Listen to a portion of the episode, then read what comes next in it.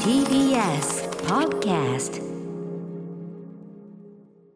はい火曜日でございます宇垣さんよろしくお願いしますお願いしますはい、宇垣さんがもうあの街にいろんなね溢れてるって話は毎週のようにしてますけど、溢れてる、えーコンビニもコンビニ行っても宇垣さんと目が合った話とかありますよあらやだえーラジオネームふんどしゆで太郎さん、えー今朝眠い目をこすり、えー意識もおぼろげなままコンビニに行 くと、えーフラッシュの表紙に輝く宇垣さんと目が合い一気に目が覚めましあたー当然のごとくカレーパンと一緒にレジに持って行き購入させていただきましたカレーパンもそうなんだというねはい宇垣さん今や各方面で活躍されコラム等の発言でも多忙にされている様子が伝わってきますがいいいい表紙と関東グラビアの宇垣さんからは気高い美しさ人間としての美しさがみなぎっており眼福でした、えーこれから寒い季節となり年末へ向けて多忙を極めることかと思いますがどうぞ、えーご自愛くださいということあであごりざいがますとうございます。ねえやってあのフライあれですかフラッシュ私もまだ見てないけど、うんうんなんかなってるみたい。歌丸離婚家報道でおなじみフラッシュですよねあ、そう、本です当ごめんなさい。え、ええなんかしてやればよかった。いやいやいや申しそん訳ないこといや多分だからなあのんかしてやればよかったでもおかしいやな。や撮っていただいたんだや私。そうですそうですそ うですありがとういや多分あのありがとうございますリスナーなんじゃないですかそれはかもしれないですね。ということで確すかよにねだからきっと声かけていただいたのかも。ね、そういうことなんだからだからいろいありがとうごろざい動ます向が気になるんじゃないですか ね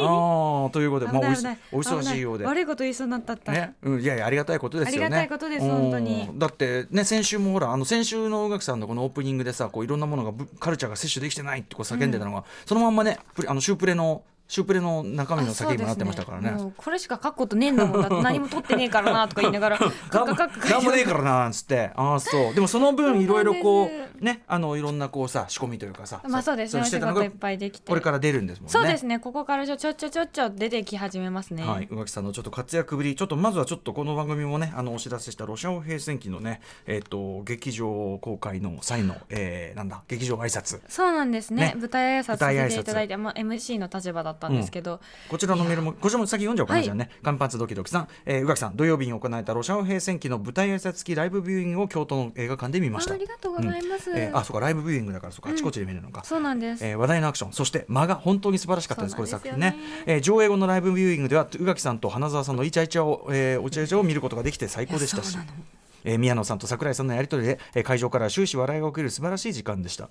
まだこの映画を見ていない方は絶対見た方がいいですきっとこの映画が気に入るわってこ のね宇垣さんのセリフからね嬉しいそう言っていただいて花の妖精から、でも本うん、花澤さんと花ね澤イチャイチャってどういうことよこあれのその私が花の妖精の役をしうてんくれてよかったみたいなお話をしてくださって、えもうそれがもう本当にあの優しくってそれを言ってくださって、んもう、はいその言葉をええ胸に私は今焦点できると思うぐらい、ええ本当にお優しくって、うんうでんも私の方が好きですって思ったけど、うんその花澤さんのことえを、ええあなたが私に寄せてくださっている思い以上に私はあなたのことが好きですって言いたかったんですけど、えええキモいなと思って我慢しました。あの全体の状況は全く伝わってきません けどお気持ちのね揺れ動き嬉しい気持ちと揺れ動きいがやねなるほどあのあれですよね司会をされてたんですよねそうなんです宇垣さんはね、まあもちろんそのあのさ花澤さんだけじゃなくて宮野さんも桜井さんもいらっしゃって、うもうね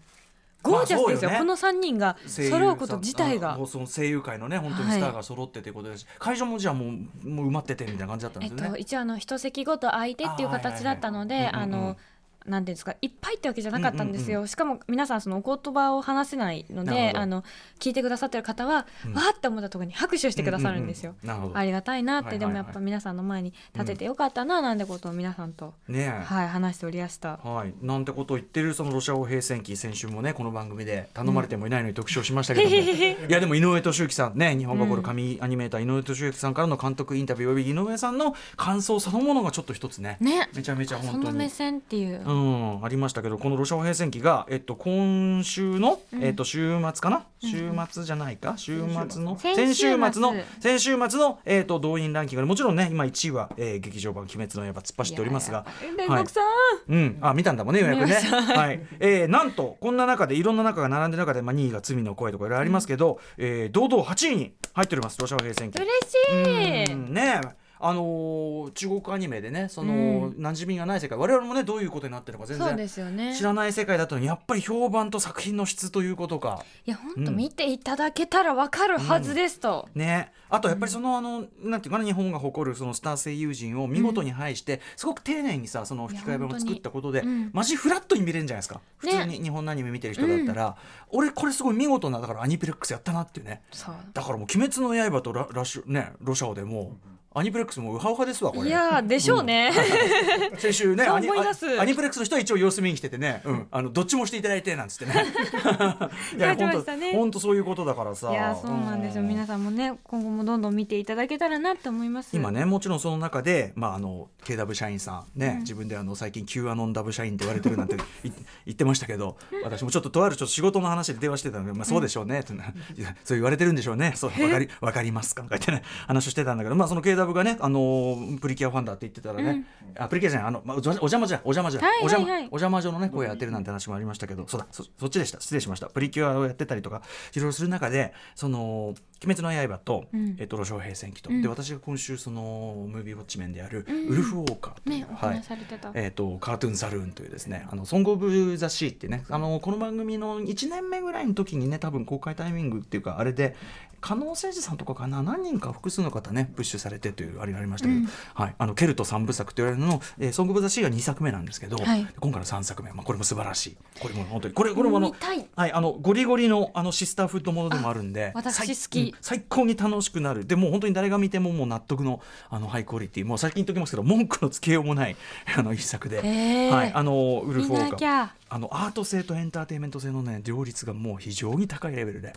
うん、感じでね。本当に素晴らしいアニメ作品がたくさんありますねさらに来週はミッシングリンクというですね、これあのライカという、えーコララインとねボタンの魔女であるとか、パラノーマンであるとかあとクボですね、うんとかのあの要するにあのパペットアニメーションはの U、えーライカもう今の最先端技術のライカのミッシングリンクしかも今回監督あのパその名作パラノーマンの監督なんですけどがら来週来週来週公開で今週末え今週今今週週末末今週末、うんだから今ねもうになんていう日本ちょっとしたアニメ祭りっていうかアニメフェスなんですよ今やったぜしかもすごい質が高いものはもちろん「鬼滅」も入れていいとはい思うし、という感じでねなってるんでめちゃめちゃなんか盛り上がってるんですよねいいですね、うんなんかこれを機会に多分初めて映画館に行けましたっていう方がどんどん増えていくのかなと思いますし、ねあねそうそう「鬼滅」とかはまさにそういうこうね、うんうんあの次世代のその劇場に通うという習慣みたいのつける身でもいいと思うしあとやっぱりこうでロシャオであるとか、うんあとウルフ・オーカーも評判だしそのミッシング・リンクとかってやっぱりその日本のアニメとは違うこう文法のねあのアニメの良さみたいなものも、あの要するに同時にこう見れる環境その全てが非常にレベルが高いっていう、ねうん、感じなんでいいことですよね。いい時代よおっと番組始めていなかっアフタたーシックスジャンクシジャンクショョンンチクショー After Six Junction. 11月10日火曜日時刻は6時8分になりましたラジオでお聞きの方もラジコでお聞きの方もこんばんは TBS ラジオをキーステーションにお送りしているカルチャーキュレーションプログラム「アフターシックスジャンクション」通称アトロクパーソナリティは私ラップグループライムスターの歌丸ですそして火曜パートナーの宇垣美里ですねまあそんなお忙しい中宇垣さんもちょっとね、は一段落したというのかねちょっとあの詳しくは言いませんが取材を兼ねたねえー、アトロク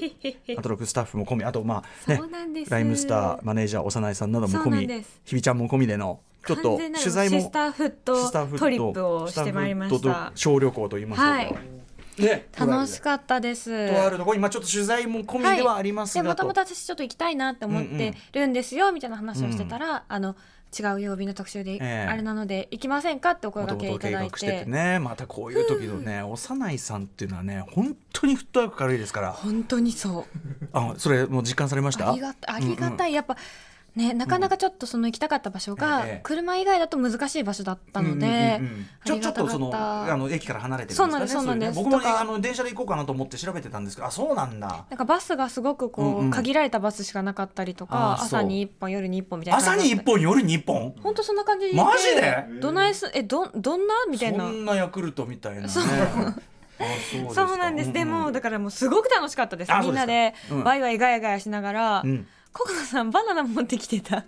お遠お遠足ですねそう遠足だと遠足うんうん持ってるいいなバナナ持ってきたって言っててすごいうん楽しいワクワク感がもうそこでうんうん倍増しました、もちろんそれはねちょっとこうあの多くはちょっとねあの、はい後の告知にかかりますんで言いませんけどその見に行ったそれもさぞかしねもちろん良かいったんやでし素ょう晴らし。しいになりましたし、うんいやもうとにかく楽しかだっからたいろいろねここのとこもうね、何のために来とるんじゃなんてことをそうこれが休日やってうん日比ちゃんと言いながら。ええよかったひびちゃんもね忙し そいうから忙ねしくてなんか来れるかどうかちょっとずっと直前まで分かんなかったんですけど、来れてよかったですねもうすごいよかったもうそれはよかったこういう時に幼いさんがねこうやっぱフットワークの良さっていうのがね役役に立ててよかっあたりがとうございますあとねうん何でも知ってんのあー何でも知ってるはいはいはいあの全部のこなんか知識が出てくるから、ええええそれも知ってるんいやですかそうなんですよおなので大体抑えなので大体抑え てます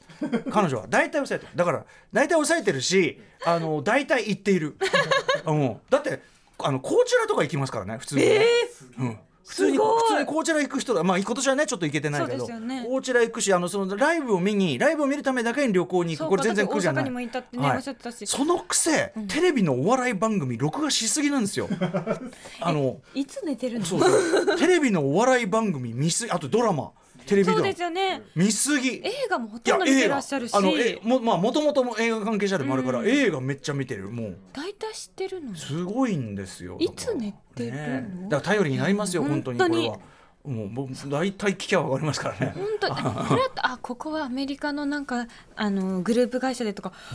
あなんでそんなことまで知っているのみたいなそううことまでねすごかったですいやいやいやいや今後めちゃめちゃ楽しかったです今後ともよろしくお願いします、い、ろんな人からね島尾さんからもねタロット占いのね相方と していろいろないろんな人から頼りにされてありがたいことですよいやでもこれ本ね当また、またちょっと旅に出ようという話をみんあなーでいいですねまたちょっとどっか行きたいねとかもうキャンプとかもはや行きたいねとかそういう話あをあいいじゃんえそれはもうさ、はいしてそおりれまはしたもうさなんちゅうのそのあの録音してさそれでもう特集会にしてよも ういやちょっとねそとのころがどっここれがはい流せるかどうかは、ええちょっと編集すればいいじゃないの編集すればそんちなょもっのとは無理かなそんなものはそんなものは流せるとこだけ流せばいいんですよそんな のは一日24時間そんな話せない話してるわけじゃないんですからそいれやまはあね、うんいやすごい面白いあそれこそ私が、ええあのあれなんですまだあのロイホに行ったことがなくってロイヤルホストに、はいほうほうほでもうなるほど行ってみたいんだっていうこれはえ関西あんまないみたいなあるのかなそもそもそのファミレスに行くという文化があんまりそのなくっなるほどなるてほどなるほどうん家に、はいはいはいそうなので行ってみたいなみたいな話したらこれが美味しいあれが美味しい何が一番美味しいみたいな話になって、やっぱりオニオングラタンスープですかこれはえなんでスープが美味しいっていう話と、でもパフェはまず鉄板みたいなあ話そもっあちりはい、うんうん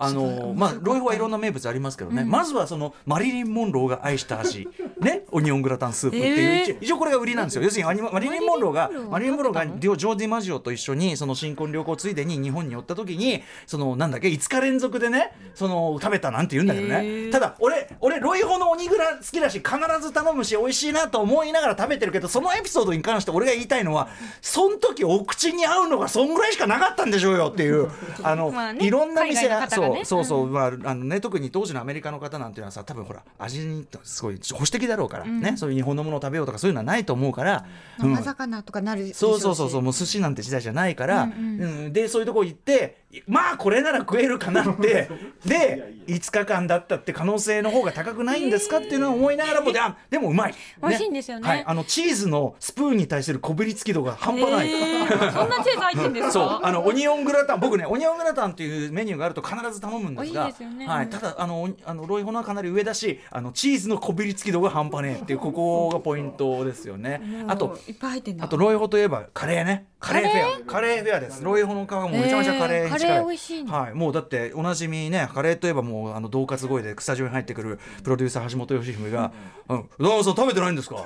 ロイヤルホストのロイヤルホストのカレーフ恫喝してるじゃんェアロイヤルホストのカレーフェア舐めてんじゃないですか」この相手いやな舐めてない舐めてないですけどねえーいや行ってみたいでもえ何食べたの結局え食べてないんです結局その行った近くにはなくって あ行ーそういうことあーきた行きたいなっていう話だけだったんですけあ行きどたいねでねなるほどねなるほあどのね車じゃないとなかなか行けない場所にありませんまああの僕なんか行くとしたらってあんまり行きつけのロイホを言うのもなんかと思うけ どもあの品川プリンスの中の映画を見に、IMAX とか見に行った時にあその横っちょのさへーあの鳥居のとこ ろにあのバカローで聞こえるたた高輪プリンスのところ登ってくるところの途中のところにあるんあだってここはねあのし1時ぐらいまでやってるはずだから、へーうんまあ、映画終わった後とかでもね行ってもうもうそのマリリン・モンローを愛した味とそうかこびりつくえなって言いながら、え笑いすぎ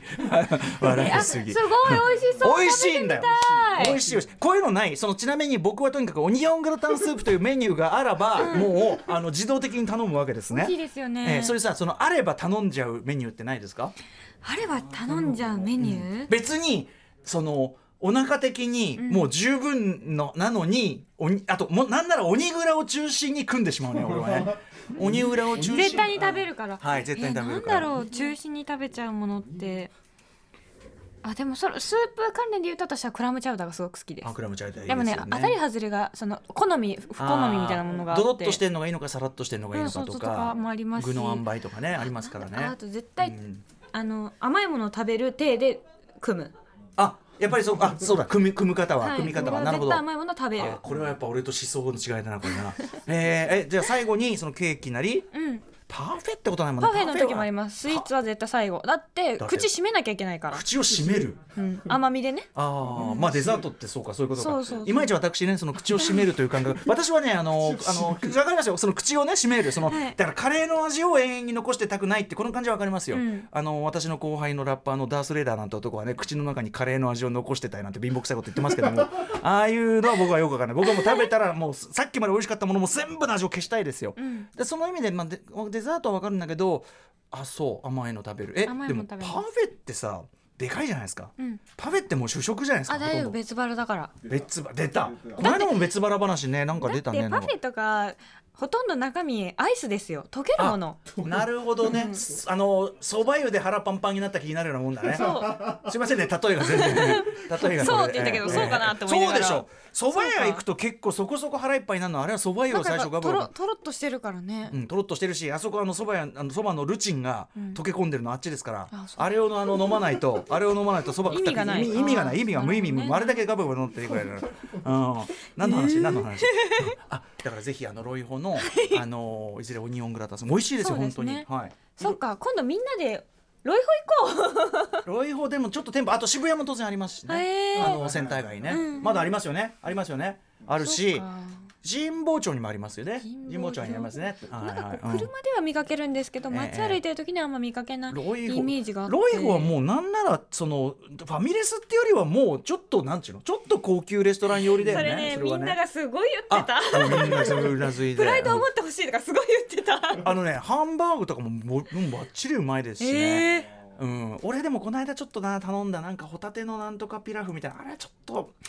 やっぱし定番メニューにするべきやっぱビーフシチューとかにしとくべきやっぱね結局生き残ってるメニューが美味しいんですよやっぱ、ねまずは定番メニューがいいってのありますよ確かに私カイロとかもそれね言いますもんねそうそうそう長いものが美味しいみたいないやでもいろんなでもカレーフェアもなうん何の話でしょうかね すいません、ええ私のロイホ話になっちゃこっれた何の話だっけあそうそうだから一体何あの話の取取材旅行に行ってはい楽しかった、楽でしかこったの、えっと、このね取材の成果に関しては追ってこの番組もうちょっとしたらね、はいあのこれの特集あこれの特集だったのかということがね分わかかるるとと思思いいまますすんで非常にドスンと重い時でもあの思宇いま垣す宇垣さんが非常にこうなんていうのかなあのまさに心の選択されたようで、楽しかった、ね、命の最高で選した命の選択をされたようで、はい、生きて何よりる休日ってこういうことそういう感じでございましたよかったでございますはい、えーリフレッシュされたあそのじゃあごめんなさい始まりますロイホのもう話いしやたうんすぐ始めてほしかったんだろうねイライラしてたんだろうねごめんね出したくてしょうがなかったんだろうねごこれめをんね申し訳ねえやはいはいうんさあこの後すぐは先週から始まりましたアトロク秋の推薦図書月間毎日誰かがおすすめの本を話しにやってくるという怒涛の1ヶ月です、はい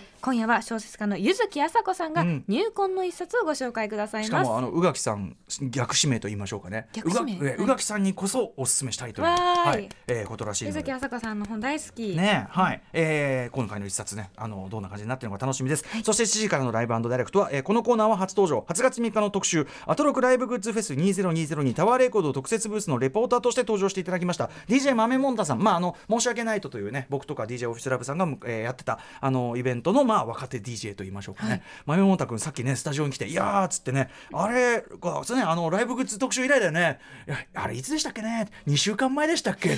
どういう時間がかで来てんだ君はっていうそれね聞いた時ポカンとしちゃった私、えー若者というのはそういったものなんでしょう かね、うんもうそんな若くねえかまえはい、まめちゃんですよろしくお願いします、はい、その後7時40分頃からは新概念テンション型投稿コーナー何かが始まる音がする YOKAN 予感向こうでだべってる声が鳴り響いてるからねはいそして8時台の特集コーナービヨンドザカルチャーはこちら将来昔の名作漫画が読めなくなっちゃったらそれはやばくない未来のために今すぐやらなきゃいけない大事なこと漫画原画のアーカイブ最前線特集